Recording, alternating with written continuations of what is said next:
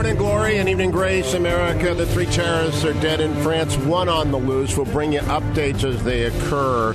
It is time for the Hillsdale Dialogue, which we're going to do today. It is so appropriate to be doing it today because we had Montesquieu scheduled. And when you find out what he wrote about, You'll be amazed at the timeliness of this topic and, of course, breaking news as it occurs. My guest, Dr. Paul Rahe, who you have heard on this program many, many times, an authority on French literature and thinking, and, of course, on Montesquieu. Always a, a pleasure to have uh, Paul Rahe back with us on the Hillsdale Dialogue, available at hugh4hillsdale.com. Professor Rahe, Happy New Year to you. It's been a grim week, though. Uh, awful. Are, are you awful. Uh, have you been often to the City of Lights? Uh, yes. Yes, maybe eight, nine times. And so, in the in the course of that, have you seen it change over the years from being the most relaxed city in the world to now a city on the a country on the edge, as we speak? Well, actually, in some ways, it's the opposite. Uh, the French were uh, earlier in the 50s and in the 60s a pretty tough lot. And uh, the sort of thing that has happened this week, I can't imagine happening at that time because they'd have rounded people up and they'd have dealt with them. Uh, they were they were um, rough, um, and France had a kind of national spirit and a sense of its own greatness all the way through the period of De Gaulle, uh, and and even for a time afterwards.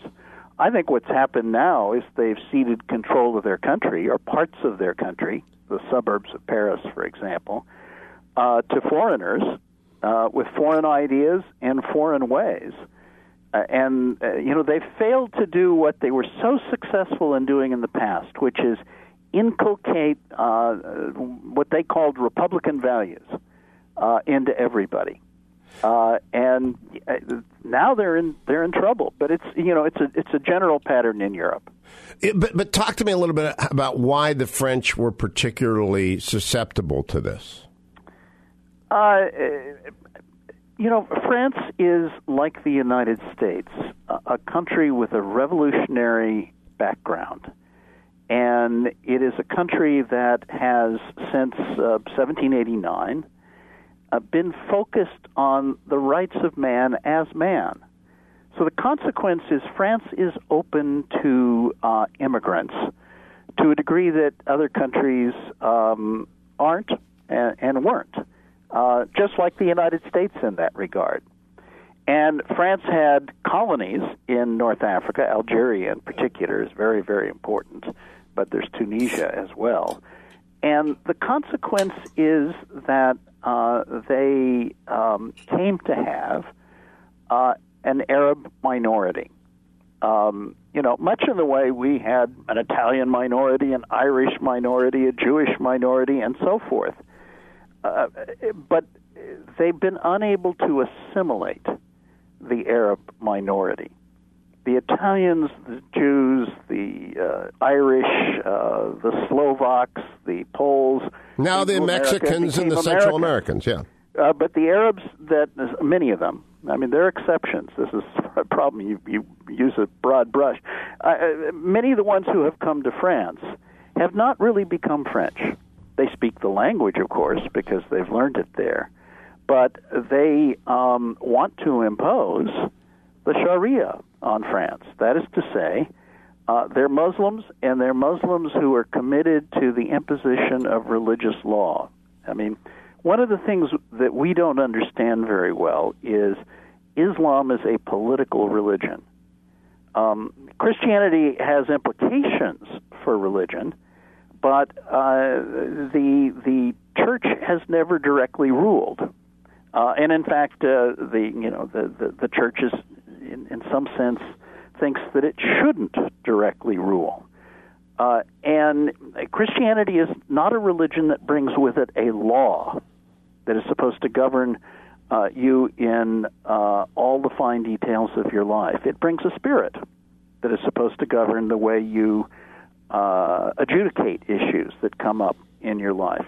Islam, uh, at the heart of it lies a holy law, and a holy law that has to be enforced. Uh, and uh, that and, and, and, and it demands um, not just respect in the sense that we don't insult it, it demands supremacy. Now, a week ago, uh, Sunday, the president of Egypt, El Sisi, went to the leading university in Cairo and called upon the imams there assembled to reform Islam. Do you think Yes. that's possible, Paul Rahe? Uh, I'm not going to say it's impossible.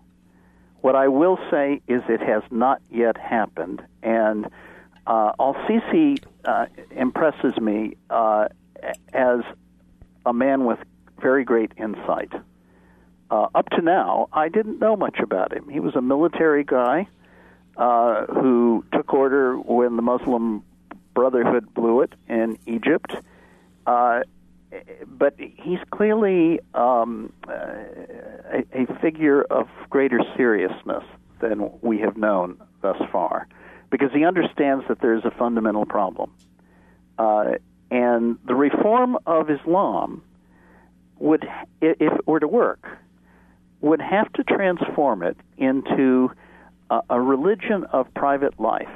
That is to say, a religion that governs those people who adhere to it and not those people who don't adhere to it, uh, and that governs them in terms of how they conduct themselves with regard to one another and how they conduct themselves with regard to people who are not Muslim.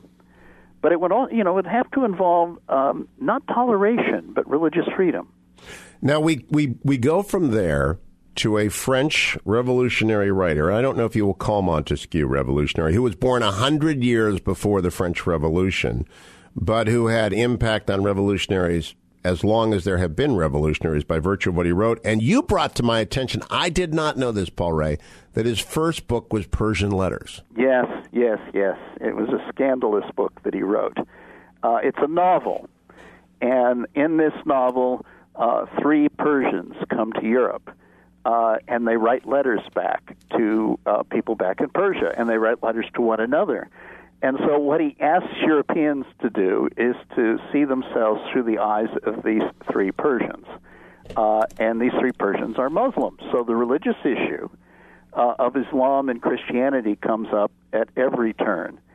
Uh, Montesquieu uh, is born at about the time of the Glorious Revolution, and he grows up. That in being the revolution in England, which uh, replaced the would be Catholic king with William and Mary without violence, but with the agency of Marlborough. That's exactly right. Right. And and uh, the it it it results in a war between England, led by William III, that is to say, William of Orange, uh, and the France of Louis XIV.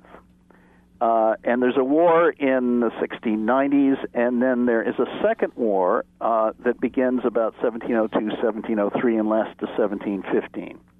It's during that second war that Montesquieu came of age and he was deeply impressed by the fact that England, which had about a third of the population of France, um, defeated France.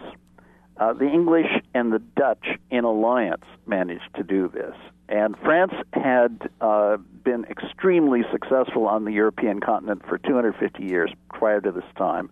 And the Duke of Marlborough defeats the French Aren't we obliged at this point to say, for the benefit of Dr. Arnn, the Duke of Marlborough, the great, great, great, great grandfather of Winston Churchill? Uh, that's true, and and you could even go further than that. Winston Churchill wrote a stunning biography of Marlborough, which is in print from the University of Chicago. Uh, in two thick volumes, and it's one of the great reads. Yes, it is. It, it is the finest book Churchill wrote. Oh, I think you might get some arguments, but but we'll pass over that for a moment. Let's go back to Montesquieu arriving in the middle of the carnage because it was bloody. Oh my gosh, it was a bloody war. Yes, and and uh, Marlborough manages to annihilate the French army four times in that war, starting with the Great Battle of Blenheim uh, in 1703, uh, and he, he, it it shocks France. It um, uh, it, it brings it to its knees, and it also it shocks it in the sense that the regime is actually in danger. And Montesquieu grows up during this, and he wants to understand what it is that enabled England to do what it did. What it, it, it, it is that enabled a modern Carthage to defeat a modern Rome. And when we come back from break, we're going to do that. But I do have to note, for the benefit of everyone listening, that this great political theorist, like those who follow him in the United States, is a lawyer. Yes. God just, help us all. I just want to point out that the people who wrote the constitutions and the law and the laws and the books upon which they are all proceeding, because Dr. Arnn and many at Hillsdale seem to have this animus against lawyers, are all building on the foundation of lawyers. I'll be right back with Dr. Paul Rahe of Hillsdale College. Don't go anywhere except to hugh4hillsdale.com for all of the Hillsdale dialogues and to hillsdale.edu for the latest on anything of the many great things that Hillsdale is doing. Stay tuned. Welcome back, American Hugh Hewitt with Dr. Paul Rahe of Hillsdale College on the Hillsdale Dialogue. Dr. Rahe is the author of Montesquieu and the Logic of Liberty. No better guest to talk to on a week in which France is front and center. The terrible terrorist assaults, the continuing unrest will bring you late breaking news as it occurs. But Dr. Rahe and I are talking about one of the glories of France, which is the work of uh, the philosopher Montesquieu, also a lawyer, as I pointed out. And when we went to break, Dr. Rahe was saying he came of age, meaning he came of lawyering age and writing age in the middle of the carnage that was the second half of the long war between Queen Anne's England, first William's England, and then Queen Anne's England and Louis XIV's France. So, how did that impact him, Dr. Rahe? Well, it, it caused him to have doubts about the viability of the French monarchy uh-huh. and of the French model, which was uh, modeled on Rome and modeled on the notion of glory and conquest and the establishment of universal monarchy. And so Montesquieu, after publishing the Persian Letters, this satirical novel on, on French life and on the French church, uh, and also on Islam, uh, he, he journeyed to England, and uh, he and Voltaire both. And they spent extended periods there. I think in Montesquieu's case, it was something like a year and a half, 18 months learned the language, attended Parliament, got to know everybody. And then he came back and he tried to write a three part book one part on ancient Rome, one part on attempts to establish universal monarchy in modern Europe, and the other on England, uh, arguing uh, this was what he was attempting to do uh, that the English model which looked more like Carthage than it looked like Rome. That is to say, it was mercantile, it was naval, it was maritime, uh, and it was more interested in peace than in war, but it could fight. And uh, that, that, that, that, that the future lay with England. Um, and he didn't, he, he published part of this book because Voltaire published his philosophical letters uh, in 1733, and all hell broke loose in France, and Voltaire had to flee, and it was uh, burned by the public hangman. And Montesquieu had this little book uh, in his hands uh, in in something like page proofs at the time. Oh. He decided that uh, it was prudent to cut, and so he cut everything except the argument about Rome. And then he launched another project, uh, which resulted in his publication in 1748 of The Spirit of Laws. And buried within The Spirit of Laws is this earlier book. Oh, interesting. Now I got to go backwards in time a little bit. When he published Persian Letters, um, he had to have had an opinion both about Islam and about Catholicism. What were they? Uh, he was profoundly critical of Islam. Uh, he thought that Islam was uh, closely connected with despotism, uh, and that uh, and, and and and he also had enormous respect for the power of religion, for its dominance. Um, so he he did not have high hopes for the Muslim world. And as to the Roman Catholic Church, then of course dominating in France, what did he think of that also hierarchical and occasionally despotic organization? Uh, he, he, he was highly critical. He was more friendly to Protestantism, uh, though he was nominally a Catholic himself. Uh, his wife was a Huguenot, a Protestant. Uh, and he, he was persuaded that Protestantism was more friendly to liberty than Catholicism. I've got to ask out of this period where you've got um, Montesquieu and Voltaire working in Rousseau and all these different people coming out of the French soil. How could a despotic, um, aristocratic, authoritarian, Catholic dominated culture produce such people? Well, uh, you know, the answer is uh, you shouldn't go too far in pushing this notion of it being despotic and authoritarian. Uh, to begin with, the division between the church and the monarchy opened up a space of freedom because uh, you could be protected by the monarch against the church and by the church against the monarch. Uh-huh. Division uh, of uh, separation of power. Yeah. yeah. and the second thing is that this was what uh, David Hume would call a civilized monarchy, which is to say the monarch did not pick his successor. Uh, he was monarch by dint of the law, which meant that he was bound to the law. And it was a law abiding monarchy. In other words, law was not simply the will of the king uh, the king was king by law. It was law that made him king, and therefore he had to honor the law.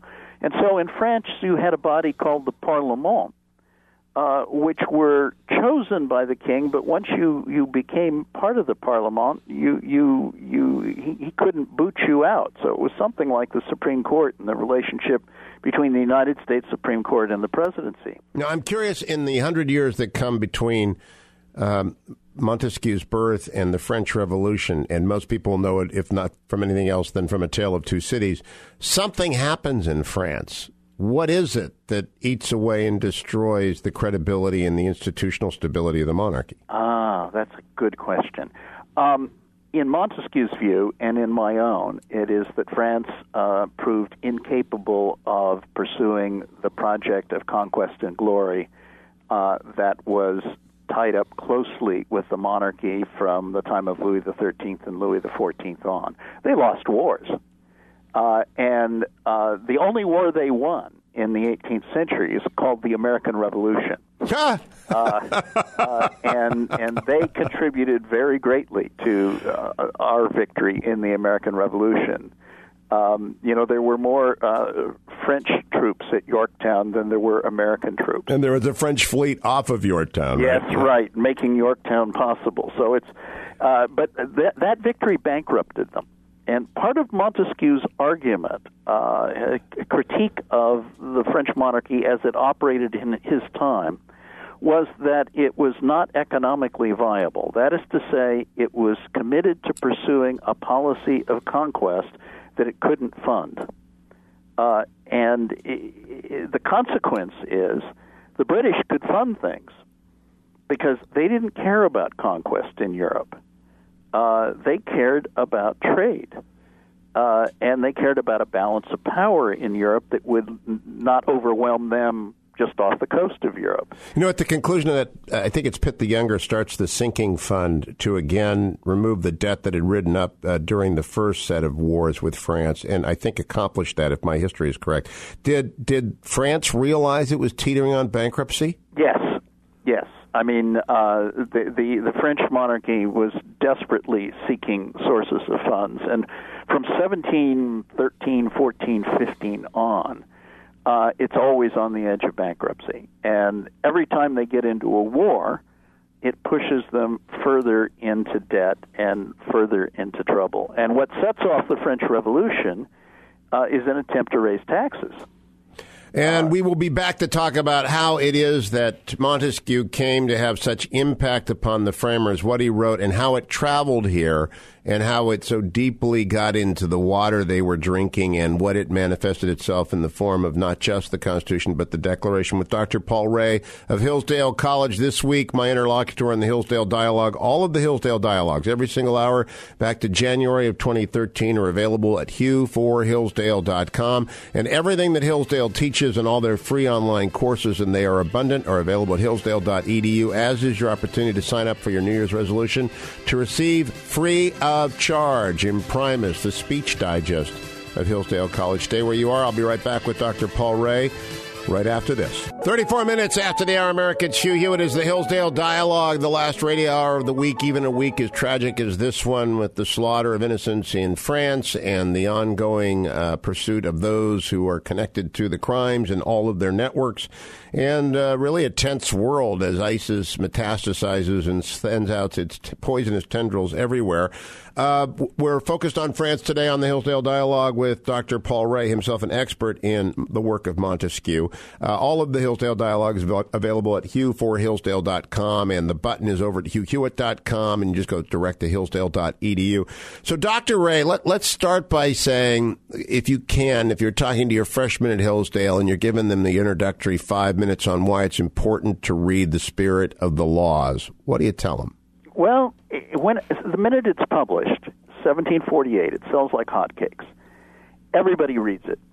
It is the fundamental work for Rousseau, who read it immediately after it was published and took 500 pages of notes on it. Wow. It's the most important book for Edmund Burke. Uh, it is the most important book for the American founding fathers. It is cited more often in pamphlets and in newspapers in North America between 1762 and 1800 than any other work.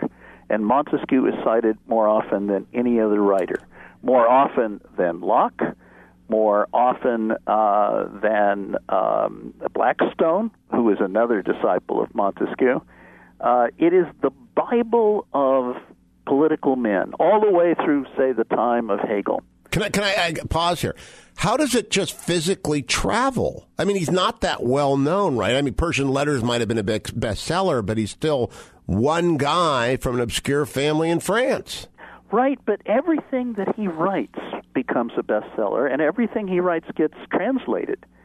Uh, you know, the Spirit of Laws gets translated in English immediately, uh, and it gets translated into Dutch and into Russian and into German and into Italian and into Greek and so forth. And this is true for the Persian letters. It's true for um, his considerations on the causes of the greatness of the Romans and their decline, the little book on Rome, and then of the Spirit of Laws. Uh, so it is, uh, even though it's a big, massive book, it's very entertaining. So he, he's a bestseller. He's a, a, Daniel Silva or a C.J. Box or a Ludlum or something like. Everybody knows, and they wait for his next book. That's that's exactly right, and it is the book in the 18th century that you study if you are interested in political questions. And the 18th century is the great period in modern times for political questions. They take uh, priority over everything else uh, you know, think about the American Revolution, think about the French Revolution, and the literature to which they gave rise. This massive outpouring of pamphlets and newspaper articles and so forth. And Montesquieu stands behind it all. The arguments that take place in um, the United States over the Constitution are arguments against one school of Montesquieu readers and uh, another school of Montesquieu readers. Huh. Uh, and the same thing is true about the French Revolution. Right, so he's in, undeniably at the center of all this. What is it that makes it so impactful? Um, he is the great reviver of republicanism.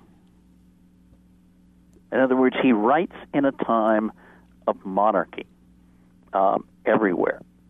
Uh, and what he believes he has discovered in England is what he calls uh, a republic disguised as a monarchy. That, that can we go back to his little book on the Roman Republic? Yeah. Uh, and and define what he understood to be a republic based upon that before we go forward to his hidden republic within a monarchy? Well, the key the key difference is uh, that republics involve the government of uh, more than one. Um, but the larger issue is that republics uh, can make what he calls a correction of course fairly easily. It's very hard for a monarchy to make a correction of course unless the monarch dies and is replaced by somebody else uh, new men usually do bring new measures. But in republics, what happens is you have new men all the time because you have elections from time to time. And things are discussed and debated. And so the thing that interests him about Rome is that Rome was capable, very easily capable, of a correction of course.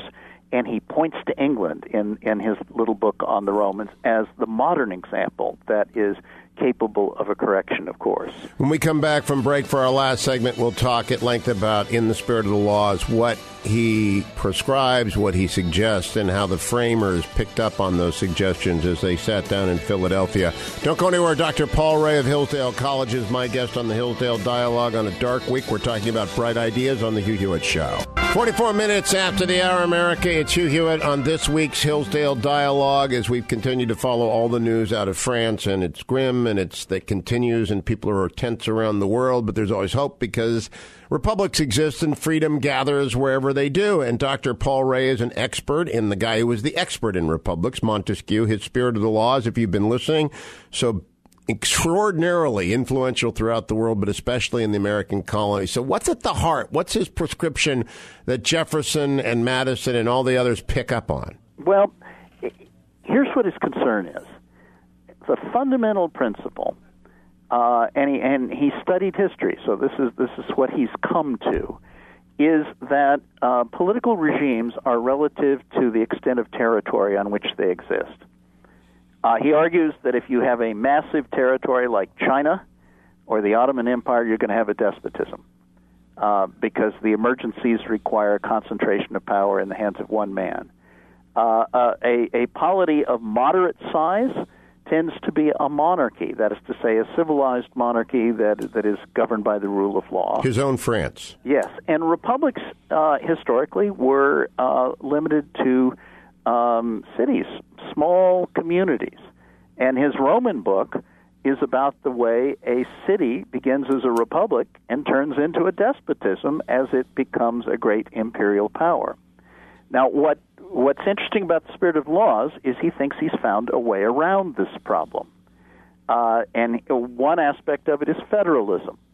That is to say, uh, you can box at the level of a monarchy, but still be a republic if you are a uh, part of a federation of republics, such as the Dutch or the Swiss. Did he did he point to the Athenian League or the Spartan League as well? No, because those were empires. Okay.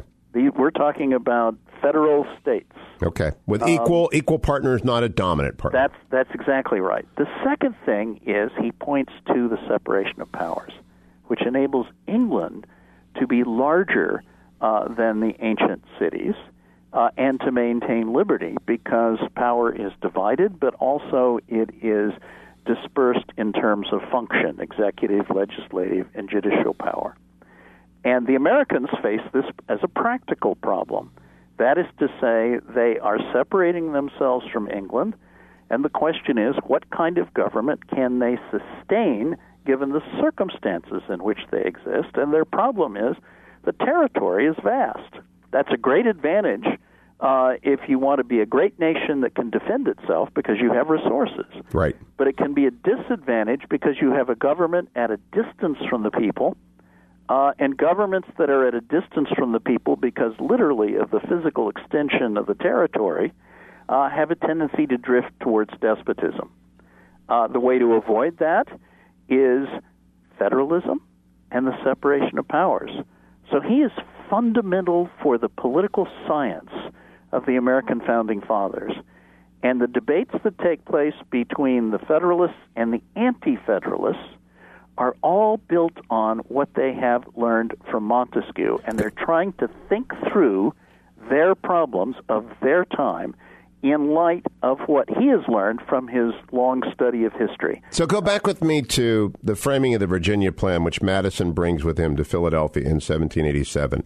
How much of that can we uh, find in Madison's notes to depend upon the spirit of the laws? Um, it, it, it, Madison looks to two figures. He looks to Montesquieu and he looks to David Hume who was a contemporary of Montesquieu's in Scotland and a great admirer of Montesquieu. Um, uh, there's some reason to think that the two long chapters in the Spirit of Laws um, that get published in English right away in Edinburgh are actually translated by David Hume himself. Ah. Um, uh, he is certainly behind their publication, but they read like David Hume. Um, uh, it can't be proved that he did it, but I, I'll tell you, I believe it. Uh, just every time I go back and look at that translation, I think, whoa.